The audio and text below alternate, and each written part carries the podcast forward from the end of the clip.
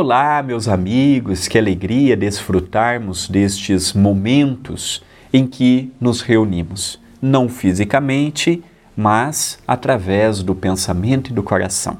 Que a meditação de hoje possa servir para animar-nos em mais um dia que Deus nos concedeu.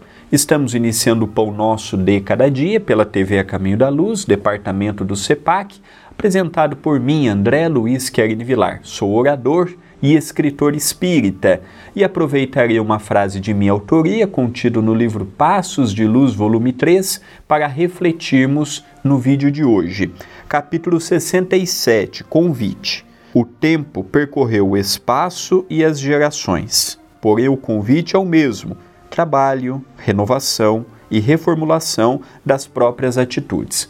Quando eu estudo o Novo Testamento, e vejo os ensinos de Jesus, dado as proporções da época e dos dias atuais, tirando a forma figurada e ficando com o fundo dos ensinos de Jesus, eu percebo que o que Jesus nos propôs naquela época e o que propomos hoje, em termos de reforma íntima, compreendermos Deus, aceitarmos a nossa jornada terrena, procurarmos a cada dia nos desafiar e assim sucessivamente, são convites que não são novos. O tempo quem faz somos nós. Como eu vou aproveitar o meu tempo? Como aproveitarei as minhas oportunidades? O que eu estou dando de testemunho no meu próprio dia a dia vai depender muito das escolhas que eu faço no hoje.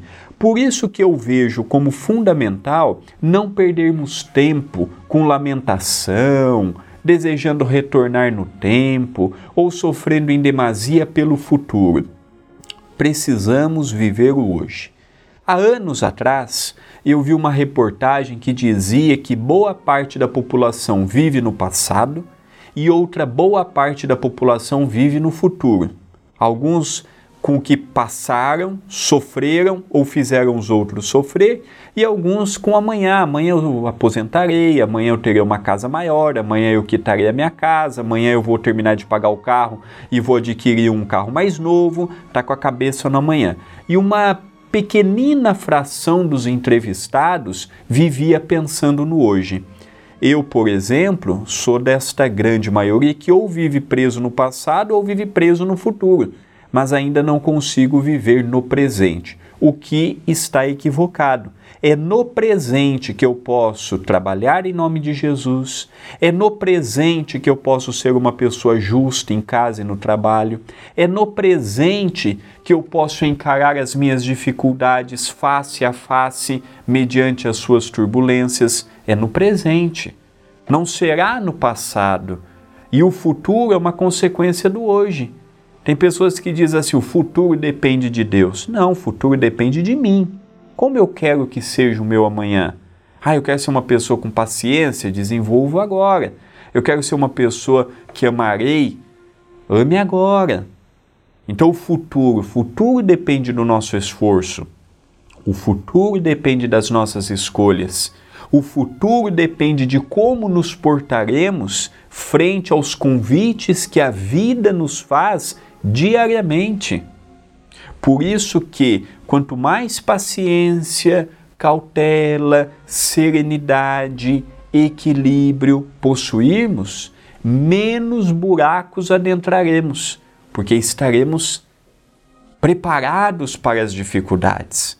Quando nós acordamos, já pela manhã, precisamos falar: Senhor, me dê os olhos abertos espirituais para que eu possa evitar cair no buraco da discussão, da histeria, da melancolia, do ódio, porque nós não sabemos o que está reservado para aquele dia. Eu posso acordar bem, mas como será o meu dia? E quando eu estou sereno, calmo e até preparado para as adversidades que surgirem, eu não lido com aquela revolta, eu não lido com aquela agitação, que preocupa até o nosso, gera repercussão negativa até no nosso corpo físico. Então, que nós possamos ver convite. Convite é pessoal, intransferível, não posso fazer convite para o outro quando é evolução. Convite é direcionado para nós, cabendo a nós aceitarmos ou não aceitarmos. Pensemos nisto, mas pensemos agora.